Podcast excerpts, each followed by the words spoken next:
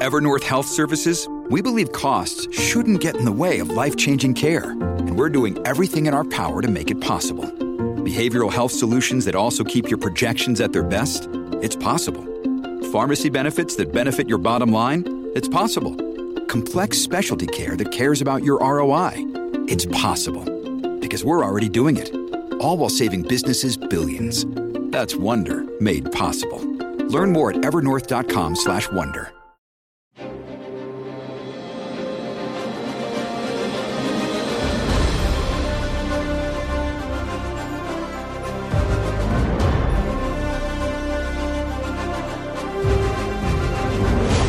Fox News Podcast presents Bret Baier's All Star Panel. America's got to be in the lead if you want to deal with these threats. We're going to lead. The mourning is over, the Shiva is done. And if you're a conservative, you should be optimistic. You know, my main priority right now is making sure that it delivers for the American people. Yeah, the president sounded like he's concerned about it, but no specifics, no change in policy. We have to make our country great again, and I will do that. I think the president gets criticized by people all the time for the stuff he says, by people who ignore what he does. Now, Fox's chief political anchor, Bret Baier. Last week, as the White House maintained, there is still a bipartisan path forward on the Biden administration infrastructure plan.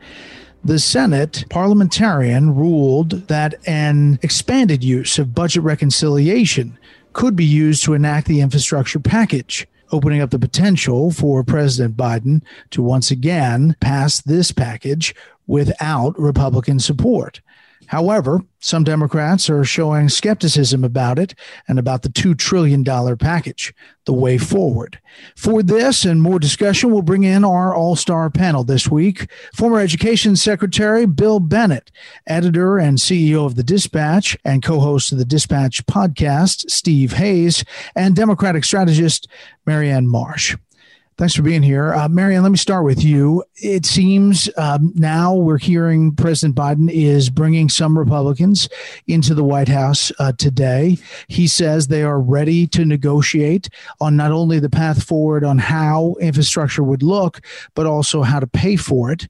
There were indications that that wasn't going to happen how do you think this is going to move forward, even though they're talking behind the scenes on Capitol Hill about, again, 51 votes?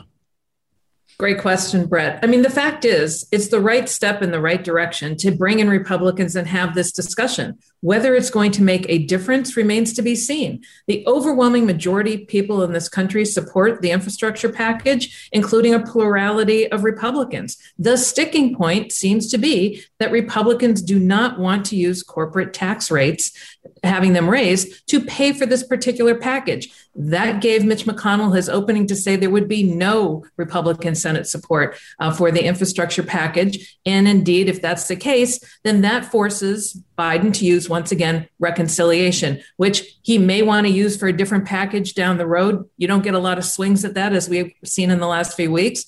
Um, he has a chance now. It may have to be used for this. And it's good to know where the Republicans stand on these matters to see if there is a way to compromise on some part of this. I guess, Bill, the biggest sticking point over the weekend and talking to some Republicans on Capitol Hill has been what the definition of infrastructure is. And there's a whole bunch of stuff that they're throwing under the umbrella of infrastructure uh, when the bill itself is not all roads and bridges. Yeah, I think that's right. I think it's more that than the corporate tax increase, though I think that is a concern, and I think a legitimate concern putting us uh, way up in the in the world. But yeah, no, there's a lot in there that is not infrastructure unless we take a very um, expanded, generous interpretation of uh, infrastructure, which I am. We're all sort of watching daily to see what is not infrastructure. Because uh, a lot's included under it. But I think when you get to the situation where you have people like Senator Coons from Delaware saying, you know, I think a scaled down package would be a good idea. I think something less would be a good idea. And you're getting the argument, well, Republicans in the Senate and House may not matter so much as Republicans out there in the country, which is a kind of Ross Perot notion of, you know, kind of country we have. We have a constitutional republic with representation, not a direct democracy that uh, this thing will have to be reshaped some. And yeah, you know that that's a good point you make at the end there. The you can't do reconciliation every time. You certainly can't. You can't go to that that place too often. Yeah, Steve. The other thing is, is that the administration has kind of been bitten a bit about how they started off selling this thing. You know that it would create 19 million jobs, pointing to this Moody's report. Well, yeah. actually, it was 2.7 million, and uh, 19 million includes what would be going forward without this package because the economy's ready to burst post pandemic. Steve, so there's a lot of questions about how much we should add on to what looks like is going to be a burning economic fire anyway.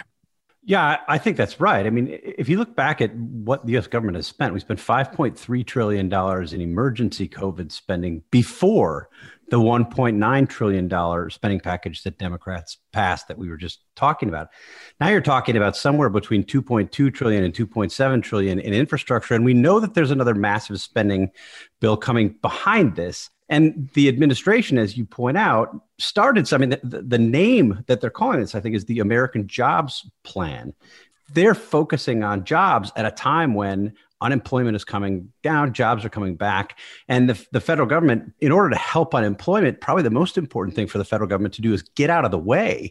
The biggest challenge to employers that I've spoken with, particularly small businesses, manufacturing, the service sector, is they can't get low and unskilled workers to come back to the workforce because they can earn more money by sitting at home, given the generous unemployment benefits, both at the state level and then supplemented by federal unemployment for COVID relief that was extended through September 6th. So the, the administration at this point, I don't think they want to be out selling this as a jobs plan. We added 900,000 new jobs last time. And the biggest obstacle to the economy, the jobs really picking up, I think is the federal government and this COVID relief package and the additional spending that we saw over the past few months.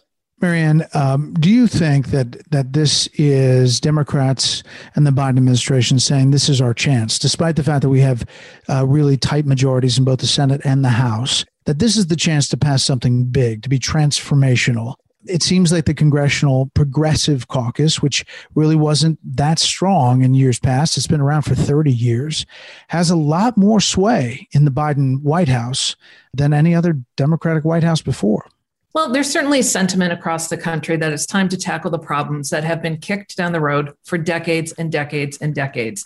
And the jobs that it would create would address many of those things that have been ignored. Certainly, if you walk you know, walk or use wheels or wings to get anywhere, you know we have bad infrastructure. But it is a much broader problem. And the opportunity to build the electrical grid get lead pipes out of kids' schools, public schools with bad water, improving our infrastructure as I watch the wind blow here on the Cape, and I'm afraid my internet's going to go out. All those things, our infrastructure and more. So I, I think the Biden administration has read the country right. The majority of people in this country want these things done. They've waited a long time for them to be done. They want the money spent on things that the public can benefit from, not just tax cuts that wealthy people have gotten in the last few years because if this were a debate about that there would be no debate by republicans. Yeah bill i think you know if you look back to the last four years you know the trump administration did a lot of great things as far as the economy supercharging it allowing businesses to flourish scaling back regulations. What they didn't do was have any concern for the deficit and debt. So now for the pushback to be for republicans they're concerned about that. Isn't that a tough thing to push if the last four years didn't look like that? Well, it's tougher, but you know, huge doesn't have to mean go bigger. Yeah, we weren't spend, spending a lot of time worrying about spending, uh, and now uh, now the focus has turned to that. But uh, Mary Anne gave a good answer, but it wasn't the answer to your question. Uh, I mean, it's a good answer because I think if you say, are you in favor of fixing this? Are you in favor of voting rights? Are you in favor of this? All these things, people will say, yeah.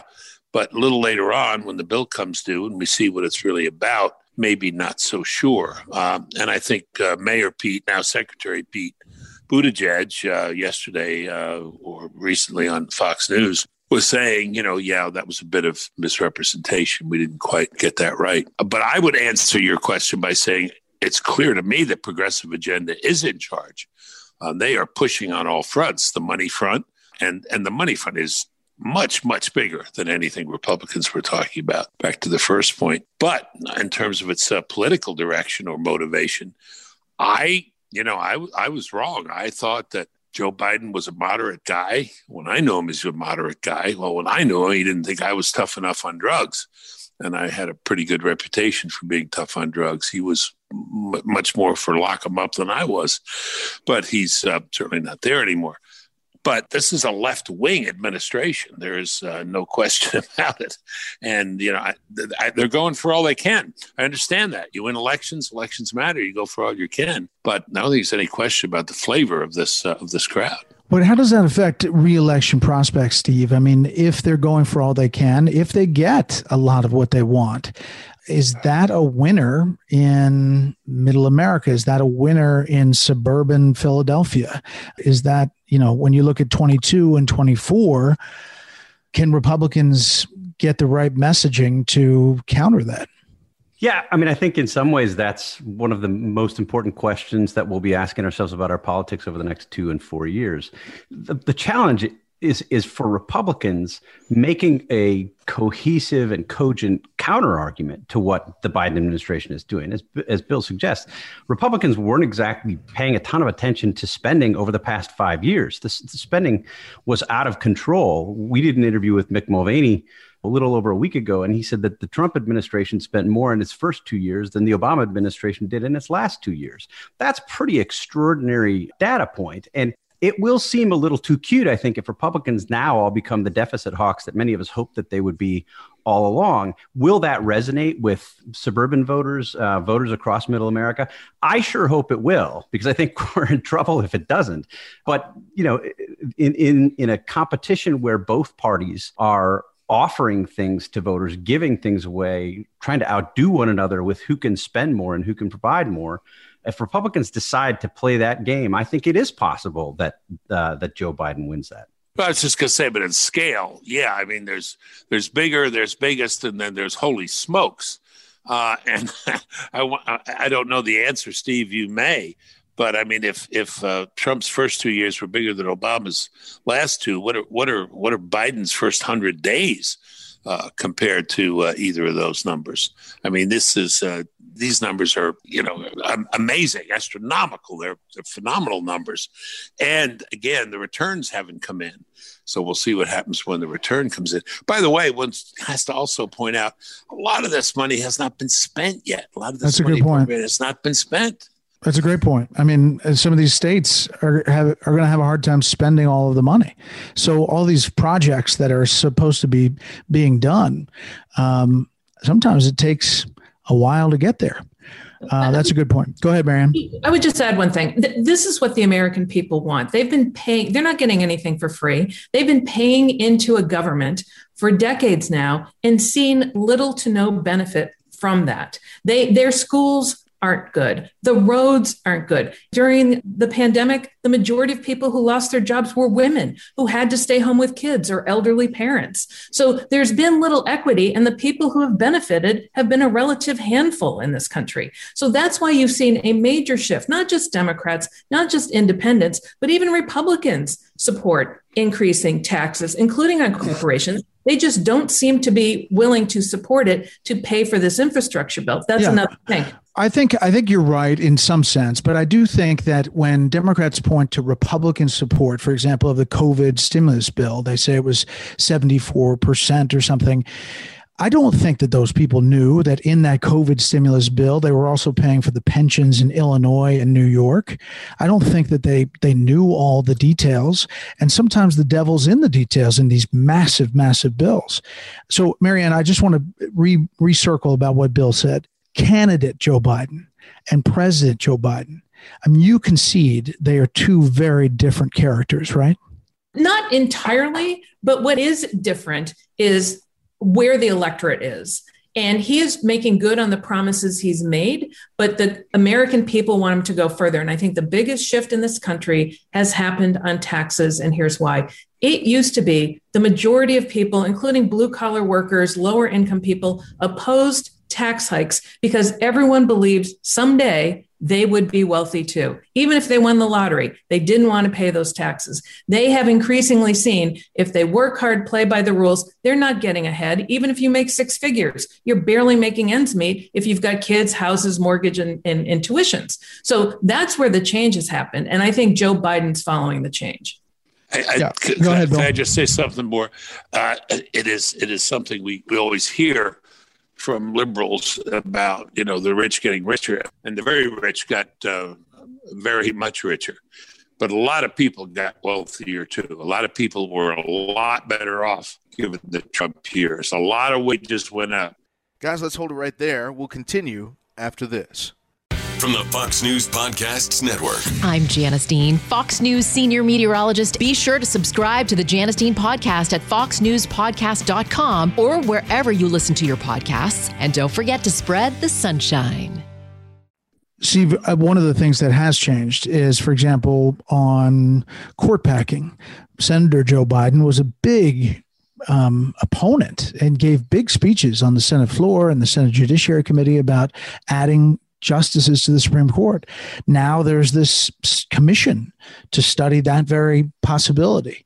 It seems like what he said on the trail, I mean, differing a little bit with what Mary Anne said, is much, much different ideologically now that he's president. Yeah, I mean, there's there's an interesting path that that Joe Biden has taken on this question of expanding the Supreme Court. You're right, as a senator who was very much opposed. Even as a candidate, when you go back and you look at the interviews that he gave in 2019, at the very early stages of the Democratic primary, he was opposed. He said he didn't think it was a good idea. It wasn't something he was going to campaign on. And you had progressive groups that pushed him continuously to take the position that that or, or at least be open to the idea of expanding the Supreme Court. Then he gave an interview to Norah O'Donnell shortly before the general election, in which he sort of took a step towards open mindedness on this question and said that he would commission this this blue ribbon panel to to take a look at it. I think what he's doing. This is one area where I, I, hope my cynicism is is correct. I think what he's doing is taking a look at this to satisfy constituents on the Democratic left who have been pushing for this and pushing for this and pushing for this. By the way, in an openly partisan way. I mean, they're not even making any bones about what they want to do. They're frustrated that conservatives now appear to have a majority of the court and they want liberals to have a majority of the court. So they're talking about expanding the court so that they can regain control. They're making that argument pretty openly.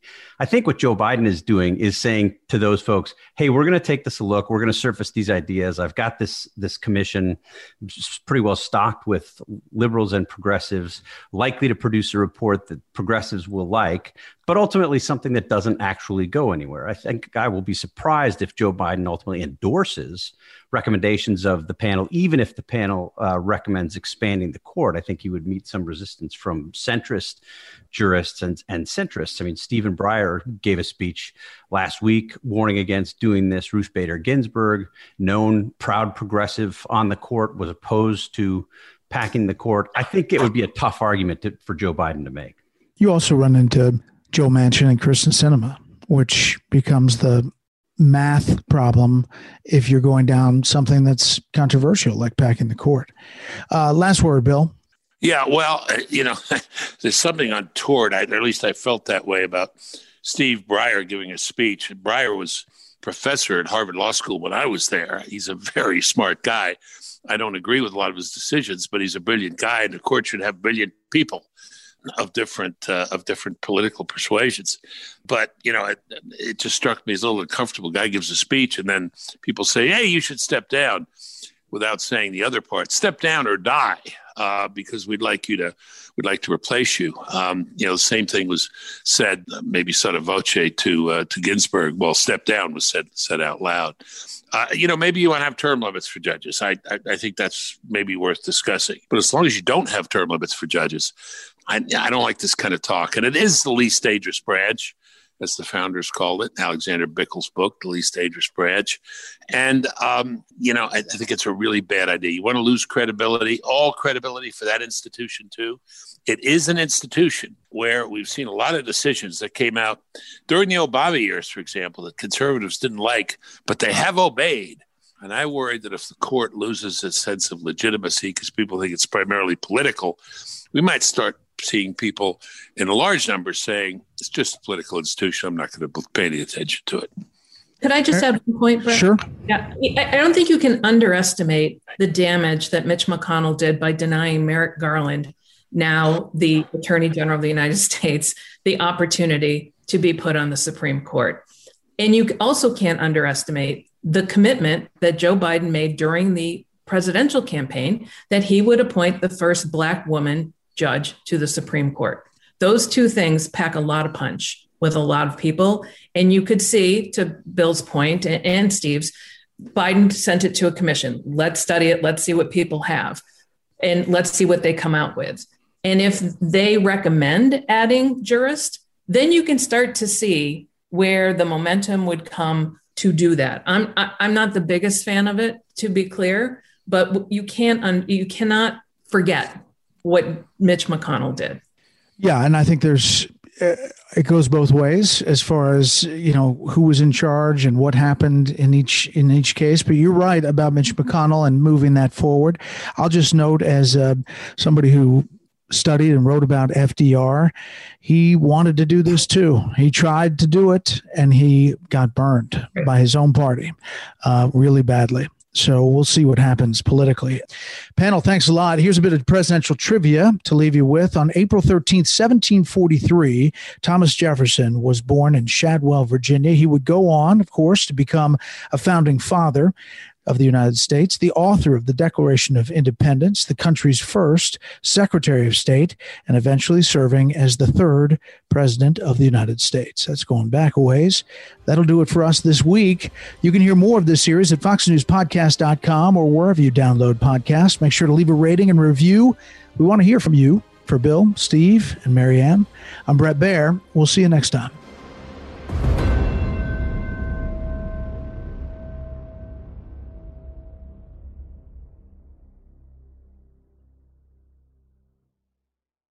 Hey, it's Clay Travis. Join me for Outkick the Show as we dive deep into a mix of topics. New episodes available Monday to Friday on your favorite podcast platform and watch directly on outkick.com forward slash watch.